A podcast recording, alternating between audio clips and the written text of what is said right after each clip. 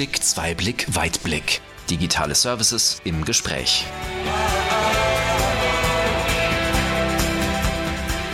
Herzlich willkommen zurück aus der Winterpause. Ich freue mich, Sie zu einer neuen Episode Einblick, Zweiblick, Weitblick, digitale Services im Gespräch begrüßen zu dürfen. Mein Name ist Katja Lübke und ich begleite Sie als Moderatorin durch das heutige Gespräch. Es geht wieder um Security, dieses Mal aber um OT-Security. OT, das bedeutet, es geht um die Sicherheit auf dem Shopfloor, also die Sicherheit in der Produktion. Was kann man da tun, um seinen Shopfloor abzusichern? Diese Frage wollen wir heute beantworten und dafür habe ich zwei Siemens-Experten an Bord. Das sind Florian Schleinkofer und Timo Bunghardt. Ja, schön, dass ihr dabei seid. Wie immer, stellt euch bitte einmal kurz nacheinander vor. Wer seid ihr? Was macht ihr bei Siemens? Und was habt ihr mit OT-Security zu tun? Florian, starte gern einmal.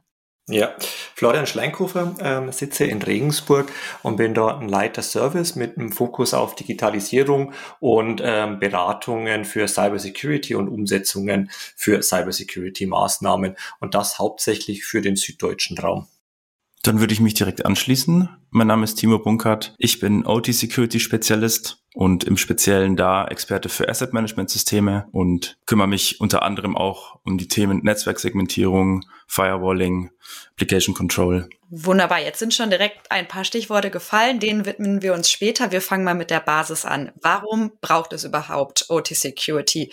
Was kann im Worst Case passieren und welche Angriffsszenarien gibt es? Im Worst-Case-Szenario kann natürlich passieren, dass die Produktion beim Kunden lahmgelegt wird, dass dort ein komplett zum Produktionsstillstand kommt, dass womöglich vielleicht sogar Daten verändert werden, dass Produkte, die für einen bestimmten Markt bestimmt sind, auf einmal geändert werden, Parameter geändert werden und falsche Produkte auf dem Markt mit landen.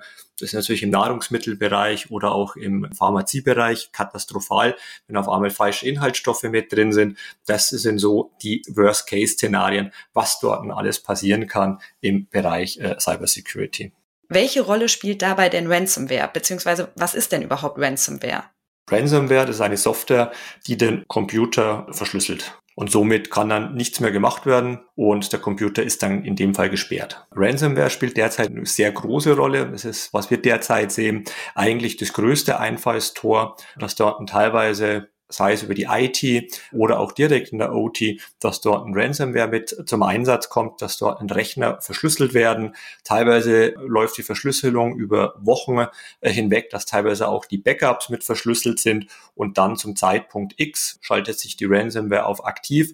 Die Rechner werden gesperrt, es kann dort nichts mehr gemacht werden, die Produktion stillsteht und dann werden meistens Lösegeldforderungen oder Förderungen an das Unternehmen gestellt. Erst mit Eingabe eines Codes kann dann überhaupt erst wieder die Ransomware ja, freigeschalten werden und die Produktion wieder weiterlaufen. Oder man hat vielleicht noch ein Backup, doch noch was nicht verschlüsselt ist und kann es dort an der Stelle wieder mit zurückspielen, damit die Produktion wieder laufen kann. Und in welchen Dimensionen habt ihr solche Ransomware-Forderungen bis jetzt schon mitbekommen? Wie hoch ist dann da auch so ein potenzieller Schaden? Über die Lösegeldforderungen wird sehr viel geschwiegen, aber was wir doch schon mitbekommen haben, es geht schon auch ein bisschen abhängig von der Unternehmensgröße. Es sind natürlich dort keine Script-TDs oder sonstiges im Hintergrund. Das sind meistens professionell aufgestellte Organisationen, die im Hintergrund stehen und die stellen dann dementsprechend, was auch das Unternehmen an Geld bezahlen kann, Lösegeldforderungen und die reichen schon von ein paar hunderttausend bis ein paar Millionen. Wobei das natürlich ein Punkt ist, viel größer, was wir mitbekommen, ist natürlich der Schaden durch Reputation. Ich gelang negativ in die Presse. Ich habe einen Produktionsstillstand, muss womöglich 2.000, 3.000 Mitarbeiter für ein paar Wochen nach Hause schicken, kann meine Produkte nicht mehr mit ausliefern, habe vielleicht veränderte Produkte, was noch schlimmer ist, schon längst im Umlauf gehabt, habe dann Rückrufaktionen. Das sind eigentlich die größten Schäden, die für so ein Unternehmen mit entstehen können. Gibt es denn neben der Ransomware noch andere mögliche Angriffsszenarien, was die OT angeht, oder ist das wirklich so das Kernthema, was die Unternehmen umtreibt? Nee, es gibt da noch viel weitreichendere äh, Angriffsmöglichkeiten. Natürlich, das sind zum Beispiel Denial of Service Angriffe, dass einfach ein Netzwerk vom Kunden mit geflutet wird, dass da keine Meldungen mehr mit abgesetzt werden können, dass Schwachstellen in Geräten mit ausgenutzt werden, dass die Geräte vielleicht nicht 100 Prozent für die IT-Sicherheit ausgelegt sind, auch etwas ältere Geräte sind, für die es eventuell keine Patches mehr gibt. Und diese Schwachstellen kann natürlich dann auch ein Angreifer nutzen, und dann dementsprechend die Geräte zum Absturz bringen, Netzwerke fluten. Das sind dann so noch weitere Angriffsvektoren, die bestehen. Und welche Unternehmen sollten sich jetzt angesprochen fühlen, wenn es darum geht, eben Angriffe zu vermeiden? Sind das eher die großen Konzerne? Sind die kleinen und Mittelständler aus dem Schneider, weil sie vielleicht nicht im Fokus sind? Wer ist da betroffen? Das sind eigentlich unserer Meinung nach alle Unternehmen, die dort ne, betroffen sind, also querbeet vom kleinen Büro bis hin zu DAX-Konzernen. Also davon ist eigentlich inzwischen jeder betroffen.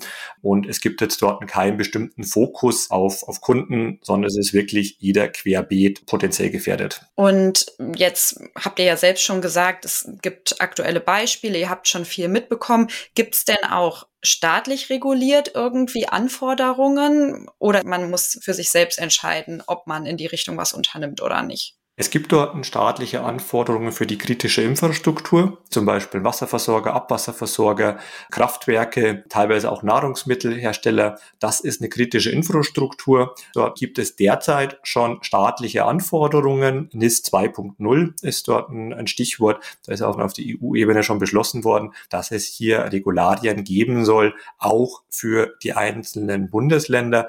Es muss jetzt noch überführt werden von EU-Vorgabe in Bundesgesetz, aber da wird eben auch vermutet, dass 5000 bis 7000 Unternehmen in Deutschland davon wieder betroffen sind, für die diese NIS-2-Vorgabe dann gelten wird. Gab es denn schon vorher Regularien oder startet das jetzt wirklich erst mit diesem NIS 2.0? Also es gab jetzt schon die kritische Infrastrukturanforderungen.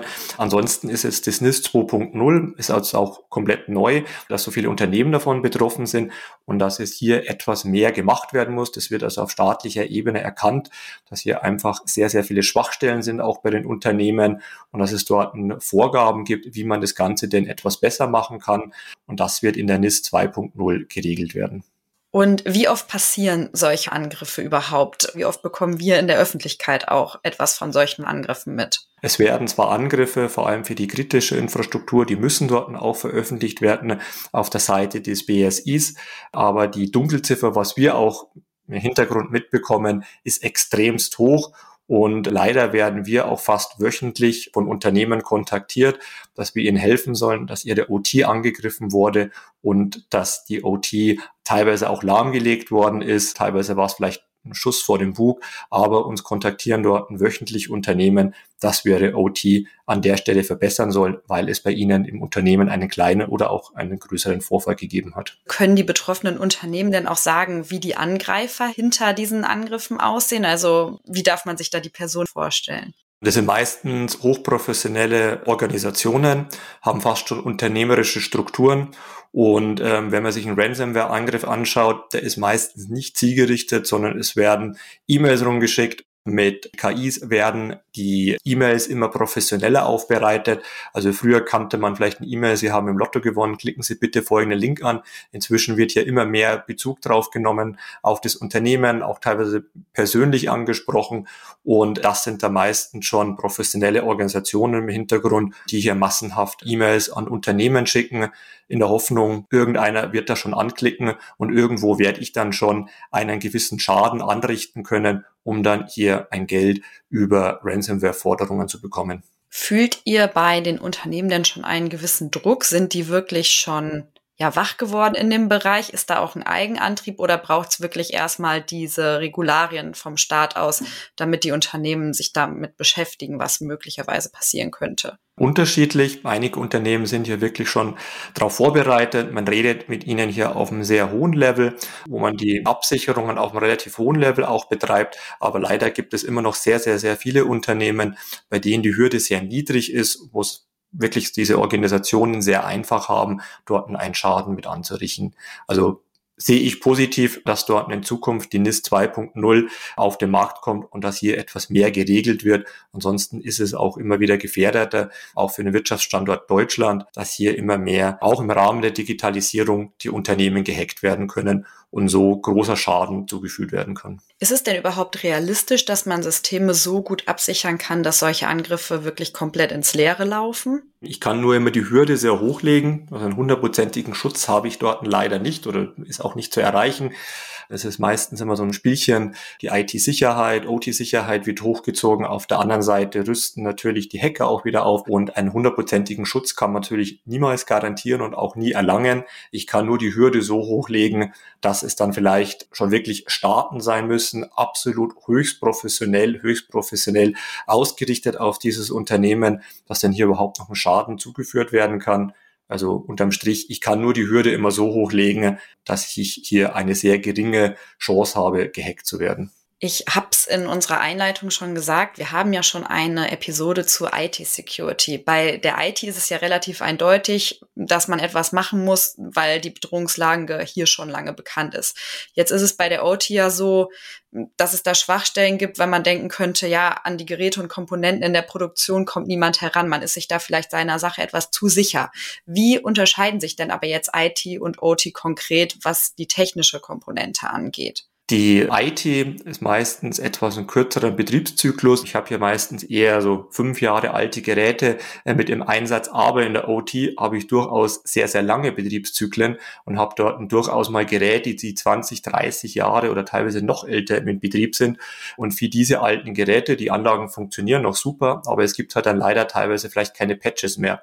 Und die stellen natürlich dann schon ein hohes Sicherheitsrisiko mit dar, sind leicht zu hacken, aber dafür gibt es dann andere Möglichkeiten wieder, um diese alten Geräte doch noch einen gewissen Rahmen dort betreiben zu können, auch sicher betreiben zu können. Wir haben festgestellt, es gibt in der OT, also auf dem Shopfloor, viele PCs beziehungsweise viele PC-ähnliche Systeme. Was braucht man denn jetzt, damit man diese schützen kann? Wie ist der Weg dahin?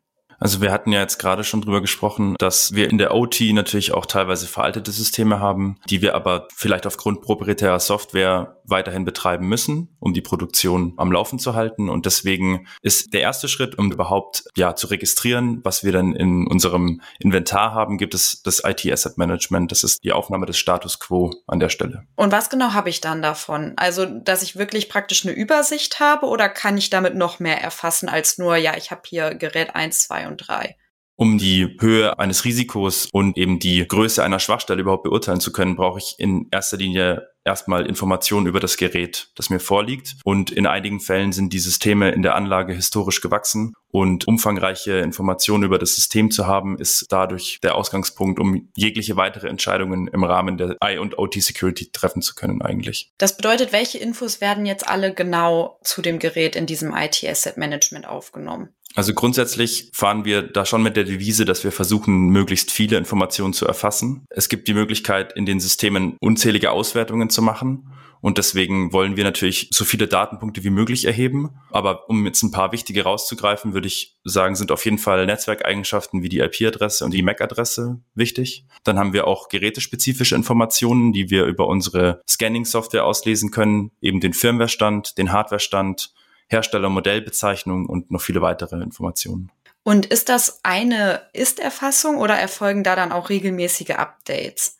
Beides ist möglich. Es ist natürlich wünschenswert, diesen Stand immer aktuell zu halten. Das heißt, zyklisch zu scannen und zu wissen, was in den Systemen oder in der Anlage verbaut ist, ist natürlich der bestmögliche Fall. Wenn wir aber nicht in der Lage sind, in einer speziellen Anlage dauerhaft einen Scan oder einen zyklischen Scan laufen zu lassen, dann haben wir in der Vergangenheit auch schon den Weg gewählt, dass wir einmalig scannen, damit wir alle Geräte einmal aufgenommen haben und die dann in die Security-Betrachtung mit einbeziehen können und sollte es dann nochmal notwendig werden, den Stand zu aktualisieren, muss man das halt nochmal manuell machen. Und kommt vielleicht auch ein bisschen auf das Unternehmen drauf an, wie häufig dort neue Maschinen umgebaut, eingebaut werden. Wenn natürlich hier sehr viel Wechsel stattfindet mit Maschinen, ist natürlich wichtig, dort einen kontinuierlichen Scan und eine kontinuierliche Erfassung an der Stelle zu haben. Wie genau darf ich mir das denn vorstellen? Also wie befüllt ihr überhaupt dieses System? Seid ihr dann vor Ort oder könnt ihr das auch irgendwie ja aus dem Büro heraus bei Siemens machen? Wie, wie funktioniert das?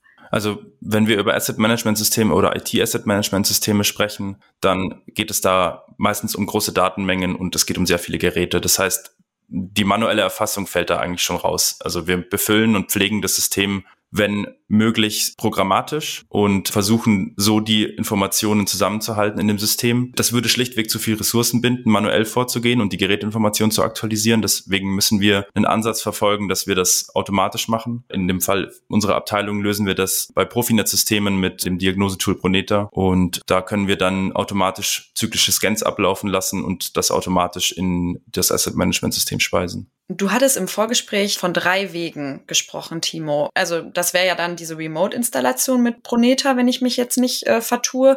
Wann ist es notwendig, dass ihr vor Ort seid und du praktisch einen Rechner anschließt? Grundsätzlich würden wir jetzt auch in der Retrospektive zu den Fällen, in denen wir das hatten, den Fernzugriff lieber wählen, weil das einfach weit weniger Anreisezeit mit inkludiert. Aber wenn es möglich ist, per Fernzugriff auf die Anlage zu kommen, dann nutzen wir das natürlich. Die Voraussetzung, dass sowas funktioniert, ist natürlich, dass wir einen Zugriff bekommen, der von Kundenseite organisiert sein muss und auch abgesichert sein muss. Also wir müssen natürlich auch dafür sorgen, dass wenn wir darauf zugreifen, dass wir auch von unseren Systemen aus dort keine Gefahr mit reinbringen. Meist lösen wir das dann mit temporären Zugriffen über sogenannte Jump Hosts und dann kriegen wir entsprechend Freigaben von dem verantwortlichen Personal für die Anlage und haben dann ein Zeitfenster, in dem wir mit Fernzugriff die Installation von dem Scan-Tool durchführen, das dann wiederum die Information füttert in das Asset Management System. Und sollte das nicht möglich sein, per Fernzugriff auf das System zu kommen, was zum Beispiel in vielen Unternehmen, die Teil dieser kritischen Infrastruktur sind, da ist das öfter der Fall, weil die wollen sich so weit wie möglich abschotten, auch vom Fernzugriff. Und äh, dort lösen wir das dann eben entweder durch eine Vorortinstallation oder einen Scan wir unterscheiden das so, dass wir vor Ort entweder ein Windows-System haben, auf dem wir die Scanning-Software installieren können. Dann sprechen wir von der Vorort-Installation oder von dem Vorort-Scan. Wenn wir vor Ort kein Windows-System finden und wir deswegen mit einem eigenen Rechner vor Ort den Scan einmalig durchführen. Okay, verstanden. Und jetzt habt ihr praktisch in einer Produktion via IT Asset Management System alles aufgenommen. Alle Geräte sind dort erfasst. Ihr könnt dann da basierend darauf ja ermitteln, wo jetzt Lücken sind. Was passiert denn dann als nächstes? Werden die Geräte komplett aus dem Netz genommen? Werden da einfach Updates draufgespielt? Was für Lösungsmöglichkeiten gibt es dann, wenn ihr Sicherheitslücken feststellt? Grundsätzlich können sich sehr viele Sicherheitslücken herauskristallisieren.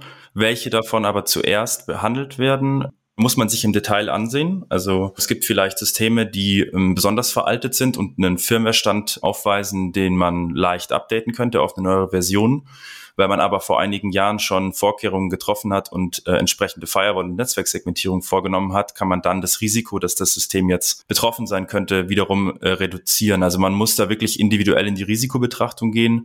In der OT-Welt stellt sich da schon immer die Frage, ein einfaches Software-Update, das man in der IT-Umgebung vielleicht schnell auf das System spielen könnte, hat in der OT-Welt große Auswirkungen. Also da können dann wirklich produktionsrelevante Systeme ihre Funktion ändern, Wechselwirkungen zwischen den Systemen entstehen, bis hin zu Produktionsausfällen. Das heißt, man muss im besten Fall die Systeme gruppieren. Also man schaut sich quasi auf Basis des Asset Management Systems an, welche Geräte kann ich gruppieren zu gleichem Sicherheitsbedarf und dann muss ich mir Maßnahmen überlegen, wie ich die dann, wie ich dagegen ankomme. Und in vielen Fällen erkennt man vielleicht auch eine Schwachstelle und kann aber dann nicht zum Beispiel eben die neueste Firmware aufspielen, sondern muss dann andere Wege wählen, wie man das System weiterhin mit diesem Firmwarestand betreibt und dann aber andere Maßnahmen darum baut, um die Sicherheit zu äh, gewährleisten. Im Vorgespräch ist auch der Begriff Application Control gefallen. Wie passen denn Application Control, beziehungsweise erklärt gern noch mal einmal, was das ist, und Asset Management zusammen? Application Control nutzen wir, um zum Beispiel in einer Anlage mit einem veralteten Windows-System, zum Beispiel Windows 7, ein gewisses Sicherheitsniveau gewährleisten zu können. Das bedeutet, wenn in der Anlagenzelle proprietäre Software auf einem Windows 7 System läuft und wir sind nicht in der Lage, auf Windows 10 abzugraden, ohne die Funktion zu verlieren von dieser Software, dann müssen wir uns Lösungen überlegen, wie wir ein Windows 7 System in der Anlage betreiben können, ohne dass wir Sicherheitslücken entstehen lassen. Und die Lösung, die wir dafür parat haben, ist das Application Control. Ähm, Application Control bedeutet, dass wir auf dem veralteten System die Anzahl der ausführbaren Dateien stark einschränken und dadurch können wir kontrollieren, dass nichts über das von uns Erlaubte hinaus ausgeführt werden darf auf diesem System. Das bedeutet, die Software, die wir zwingend brauchen, die können wir erlauben lassen auf dem Gerät und alle andere Software wird automatisch geblockt. Das heißt, da reden wir vom sogenannten Whitelisting und das verwalten wir dann zentral auf dem Server sollte sich eine Ransomware in einem Netzwerk versuchen auszubreiten, dann kann diese Datei auf diesem System nicht ausgeführt werden und wir stoppen an dieser Stelle die Verbreitung oder auch generell die Angriffsfläche auf dem System. Und wie Application Control und jetzt Asset Management zusammenpassen, ja, an der Stelle würde ich sagen, das Asset Management ist auch da wiederum der Ausgangspunkt, um entscheiden zu können, welche Systeme kann ich denn überhaupt mittels Application Control absichern? Oder gibt es eine Gruppe von Systemen, die ich so zusammenfassen kann, dass man mit Application Control das Sicherheitsniveau signifikant anheben kann? Und konkret gesprochen, welche Voraussetzungen braucht dann ein System, damit du Whitelisting durchführen kannst? Ich würde sagen, auf der einen Seite gibt es die Anforderung, dass wir genug Rechenkapazität auf dem System brauchen, wobei das mit den Lösungen, die wir einsetzen, ein sehr geringer Anteil des Systems sind, die wir da in Anspruch nehmen. Und darüber hinaus brauchen wir zum Aufsetzen des Systems natürlich die Möglichkeit, dass wir die Clients in dem System, auf denen diese Applikationen geblockt werden können, die kommunizieren mit einem Server im Netzwerk, um diese Whitelists abzufragen und so konstant alle erlaubten Applikationen auf dem Rechner zu überwachen überwachen. Generell ist zu ergänzen, Application Control ist eine Lösung für PC-basierte Systeme, also alles, was auf Windows oder auf Linux an der Stelle mitläuft. Und welche Maßnahmen zur Risikoreduktion gibt es noch neben dem Application Whitelisting? Und beziehungsweise gibt es überhaupt noch welche? Und wenn ja, wie funktionieren die und was ermöglichen die? Gibt natürlich noch weitere Maßnahmen, die ich mit umsetzen kann. Ein Punkt wäre zum Beispiel eine Netzwerksegmentierung dass ich einfach mein komplettes Netzwerk, meine komplette Fertigung äh, mit aufteile in kleine Segmente. Wenn vielleicht eins betroffen ist, dann bloß ein Zehntel meiner Fertigung steht und nicht die gesamte Produktion an der Stelle mitsteht. Weitere Maßnahme ist natürlich auch die eine Anomalieerkennung. Ich zeichne dort passiv kontinuierlich den Netzwerktraffic mit auf, analysiere ihn, lasse ihn analysieren über Spezialsoftware, eventuell auch mit einem IT-Spezialisten im Hintergrund und bewerte, ist das jetzt halt ein Gutverkehr, hatte ich den schon in der Vergangenheit immer oder versucht jetzt hier gerade jemanden Hacker mein Netzwerk Netzwerk mit auszuspionieren, hier vielleicht schon auch erste Daten, erste Installationen mit durchzuführen auf meinen Rechnern und das erledige ich mit einer Anomalieerkennung, ist ja der Fachbegriff dafür. Das sind jetzt zwei weitere Beispiele, um zum Beispiel die Maßnahmen zur Risikoreduzierung einzuführen. Wenn wir mal allgemein an das Thema Digitalisierung denken, dann wird da ja oft gesagt, man muss am besten alles vernetzen. Und Cybersecurity sagt ja eigentlich, möglichst gar nichts vernetzen. Wie passt das zusammen? Ja, das ist richtig. Ich will natürlich einerseits die Vorteile der Digitalisierung nutzen. Ich will dort meine Anlagen in Echtzeit vielleicht sehen. Ich will dort eine, meine Anlagen vielleicht auch aus der Ferne steuern. Ich will dort vielleicht auch Servicetechniker aufgrund des Fachkräftemangels Fernzugänge geben. Aber das Ganze ist natürlich nur unter dem Kompromiss, dass es auch sicher funktioniert. Also kein Unternehmen wird sagen, ich mache die Digitalisierung, wenn es dort an der Stelle unsicher ist. Jedes Unternehmen sagt, ich will die Vorteile der Digitalisierung nutzen. Dann kommt das Aber. Aber aber es muss natürlich dort auch an der Stelle sicher funktionieren. Und deswegen bekommt dort die Cyber Security im Rahmen der Digitalisierung immer einen höheren Stellenwert. Also wenn ich dafür sorge, dass ich per Jump Host in meine Anlage reinkomme und ich entsprechende Sicherheitsmaßnahmen getroffen habe, dass nur ich für einen gewissen Zeitraum auf diese Anlage zugreifen kann und mir entsprechende Daten auch nur an meinen User geschickt werden, dann reduziere ich natürlich das Risiko auch trotz vernetzter Anlage und ich meine, dadurch, dass die Vernetzung gestiegen ist, hat man ja trotzdem die Möglichkeit, sicherheitsrelevante Vorfälle sich melden zu lassen. Also die Vorteile von der Vernetzung, die kann man auch im Security-Kontext nutzen. Was findet ihr denn üblicherweise vor, wenn ihr zum Kunden geht. Ist da die Produktion immer gut abgesichert und ihr macht eigentlich nur noch Kleinigkeiten, also so ein Feintuning, oder kommt ihr auch oft in eine total chaotische Situation, wo ihr das Gefühl habt, oh Gott, jetzt müssen wir hier aber mal bei Null anfangen? Das ist querbeet. Also wir kommen teilweise zu Unternehmen, wo man wirklich bei Null anfangen muss wo man sich schon fragt, wie konnte da in der Vergangenheit nichts passieren oder so wenig passieren. Aber natürlich kommen wir auch zu Unternehmen, bei denen die Cybersecurity schon einen hohen Stellenwert erreicht hat wo man wirklich dann schon auch auf einem höheren Niveau auch hier diskutiert und ähm, ein kleines Feintuning an der Stelle mit noch betreibt. Also querbeet, da ist alles mit dabei. Wie würdet ihr überhaupt die Bereitschaft der Kunden einschätzen, dann auch was zu verändern? Also sind zum Beispiel jetzt, wir haben ja über querbeet gesprochen, sind die Chaos-Kunden denn auch bereit, dann alles neu aufzubauen oder anzupassen? Oder sagen da auch manche, ach nee, wisst ihr was, das Risiko ist mir nicht groß genug, ich gehe es mal ein. Und wie beratet ihr die dann? Die meisten Unternehmen sehen dann schon ein, dass hier was gemacht werden muss, dass vielleicht der Standard und können wir sie auch überzeugen und aufzeigen über Beispiele, dass der Standard, den sie dort derzeit für IT-Sicherheit haben, vielleicht gerade nicht im Stand der Technik entspricht und dass da noch hier etwas gemacht werden muss. Ansonsten drohen dort sehr hohe Schäden, wenn ich dort gehackt werde. Leider gibt es natürlich aus meiner Sicht auch ein paar beratungsresistente Unternehmen, die sagen, nee, passt schon, ich will da, ich gehe das Risiko mit ein. Meine persönliche Meinung dazu ist aber, es sollte ja schon sehr viel gemacht werden und es passiert zum Glück derzeit noch so wenig für das, was man draußen wirklich im Felde sieht, wie wenig hier Maßnahmen durchgeführt sind, um die IT-Sicherheit zu erreichen. Wie viel Uraltsysteme sind denn überhaupt noch in den Shopfloors zu finden? Also sind die wirklich alle schon ne, knapp an ihrer 30-Jahres-Grenze oder haben viele schon auf neuere Geräte umgerüstet? Klar findet man noch Systeme, die 30 Jahre oder teilweise noch älter sind, auch noch S5 ähm, in der Produktion. Aber so im Durchschnitt, was wir dort sehen, ist das Alter dort eher bei 15 Jahren. Schätze ich es eher mit ein, was so der Durchschnitt ist, was es an OT-Systemen das Alter in der Produktion mit aufzufinden ist. Kann sich jemand denn dann automatisch sicher fühlen, wenn die alten Geräte einfach komplett gegen neue Geräte ausgetauscht werden? Also ich denke, dass der Sicherheitsgedanke schon auch in den neueren Systemen schon in der Entwicklung schon auch mehr Einzug erhalten hat. Also es ist auf jeden Fall ein wichtigeres Thema geworden. Aber ich denke auch bei neueren Produkten gilt es immer zu beachten, in welchem Rahmen werden die in meiner Anlage eingebunden? Gibt es vielleicht irgendwelche Wechselwirkungen, dass ich jetzt durch mein neues Gerät vielleicht einen Zugang nach außen ermögliche und dann auf einmal Geräte in meiner Anlage zum Beispiel im Internet hängen, die ich so eigentlich gar nicht vorgesehen hatte.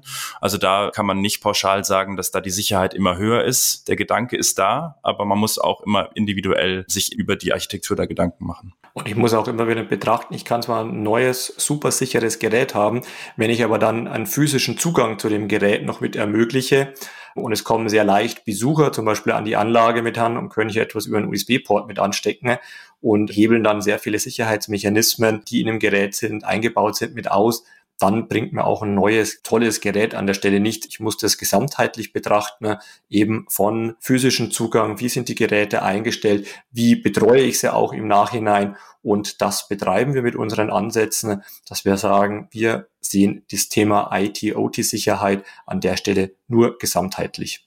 Wie geht es weiter? Was erwartet ihr in den nächsten Monaten oder auch Jahren bezüglich der Nachfrage zu sowas wie Whitelisting oder anderen Lösungsansätzen? Was erwartet ihr aber vielleicht auch in Sachen technischer Entwicklung? Habt ihr da Hoffnungen? Seht ihr da Dinge, die vielleicht kommen könnten? Ich sehe da große Weiterentwicklung auch, solange die Digitalisierung vorangeht, ist ja auch ein Megatrend-Thema, wird auch die Cybersecurity dort mit rangehen, weil die Digitalisierung wird nur funktionieren, wenn sie an der Stelle auch mit sicher ist. Ansonsten ne, werden viele Unternehmen sich der Digitalisierung verweigern Somit ist dort ein Cybersecurity ein sehr, sehr großer Punkt und die Entwicklung auch technischer Natur wird dort immer weitergehen, weil auch die, die Hackergruppen werden dort aufrüsten. Auf der anderen Seite werden natürlich immer mehr die Hersteller von Anlagen auch wieder mit aufrüsten, damit man hier immer einen kleinen Schritt voraus ist und ich die Anlagen sicher betreiben kann. Ja, vielen Dank fürs Mitmachen. Wir haben jetzt ganz viel zu Cybersecurity für OT erfahren, also auch nochmal eine super Ergänzung zu dem, was wir schon in unserem IT-Security-Podcast aufgenommen haben. Und ja, danke, dass ihr dabei wart. Danke auch an die Zuhörer. Vielen Dank, dass Sie zugehört haben. Ähm, vielleicht hört oder sieht man sich auch mal neben dem Podcast, um über Cybersecurity zu sprechen. Vielen Dank von meiner Seite. Danke auch von meiner Seite, Katja, für die Einladung zum Podcast und für die Möglichkeit, hier über so ein relevantes Thema zu sprechen. Wir hoffen einfach, dass es da in der Zukunft immer mehr Awareness für gibt, dass man sich vielleicht auch mal vor dem Vorfall über Cybersecurity mehr Gedanken macht, bevor dann im Nachhinein immer mit dem Schaden im Rücken dann was passieren muss. Ja, wir seitens Podcast wären natürlich auch bereit, dass mal ein Kunde mit uns spricht zu dem Thema Security, können aber natürlich auch verstehen, dass das jetzt nicht das Lieblingsthema ist, über das man sich unterhalten möchte, wenn man da äh, dann leider schon ein Problem hatte. Wie auch immer, weiterführende Infos finden Sie wie immer in unserer Service-Digithek. Ich freue mich, wenn Sie auch das nächste Mal wieder zuhören, wenn es heißt Einblick, Zweiblick, Weitblick, digitale Services im Gespräch.